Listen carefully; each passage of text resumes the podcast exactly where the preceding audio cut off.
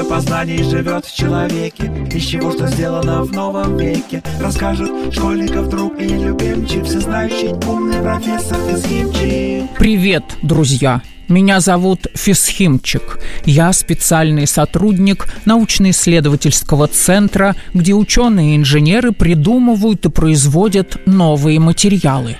Вместе с моим другом Костиком мы гуляем по парку, ищем новые материалы вокруг нас и изучаем их свойства. В прошлый раз мы узнали, что покрытие на набережной реки сделано из древесно-полимерного композита, в составе которого есть измельченное дерево и пластик. А сейчас мы отправляемся в ту часть парка, в которой еще продолжается ремонт. Среди строительных материалов часто встречаются композиты. Фисхимчик, смотри, разрушенный бордюр. А что это там внутри? Металлические прутья. И в разрушенных плитах дорожки они же есть. Удивительно. Я всегда думал, что бордюры и плиты для дорожек делают из бетона. Из простого бетона бордюры, плиты и дома были бы куда менее прочными. Главным строительным материалом сейчас является армированный бетон или железобетон. Армированный бетон? Бетон с каркасом внутри.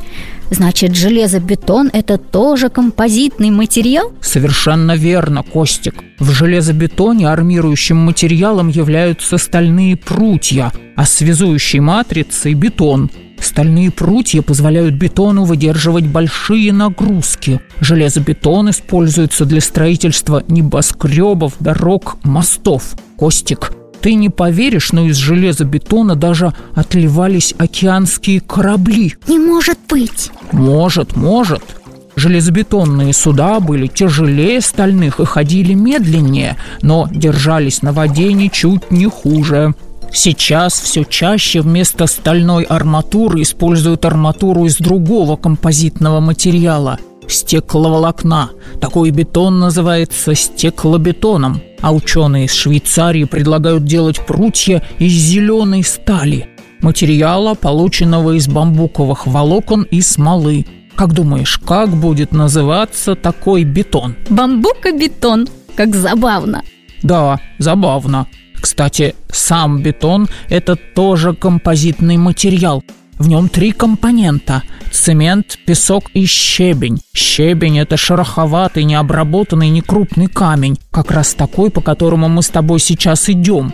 Это подушка для тротуара, ее потом будут асфальтировать. Цемент при взаимодействии с жидкостью образует пластичную массу, которая затем затвердевает и превращается в камневидное тело.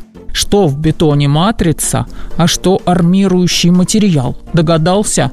Песок и щебень – это армирующие материалы, а цемент – связующая матрица. Точно так, Костик. Природный окатанный камень с гладкими краями – гравий и песок являются армирующими материалами и в асфальтобетоне или по-другому асфальте – в качестве связующей матрицы там используется другое вяжущее вещество – битум. Его получают из нефти. Оно насыщенно черного цвета, при застывании твердеет.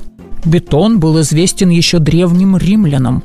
Сделанные ими из бетона постройки, акведуки для воды, колизей достояли до наших дней. Кстати, бетон был не первым композитным материалом, который придумали люди.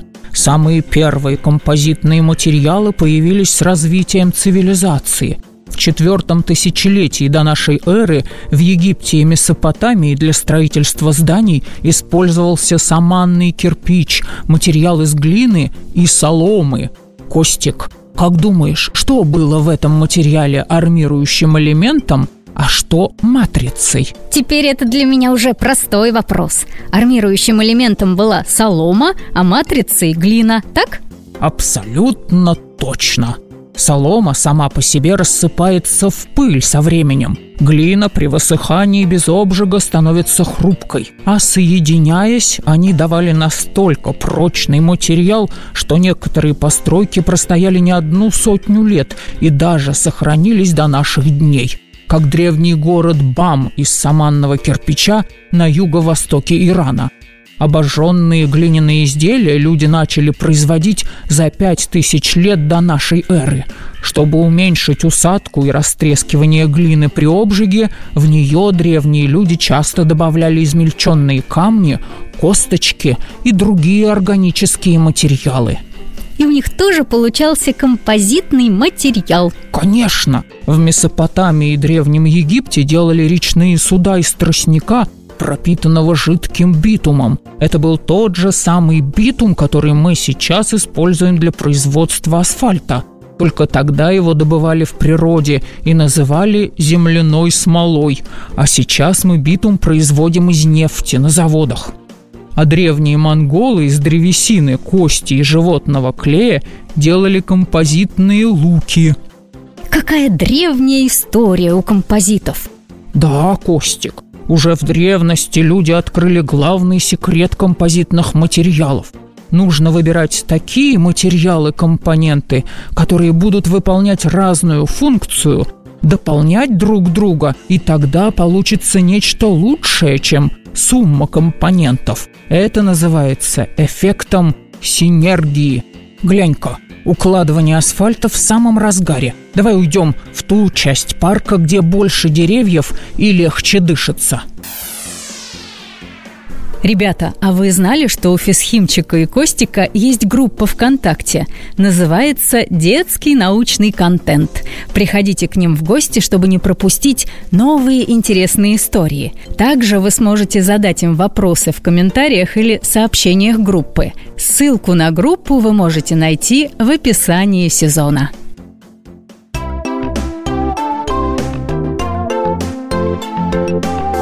Жажда познаний живет в человеке Из чего что сделано в новом веке. Расскажет школьников друг и любимчик Всезнающий умный профессор Физхимчик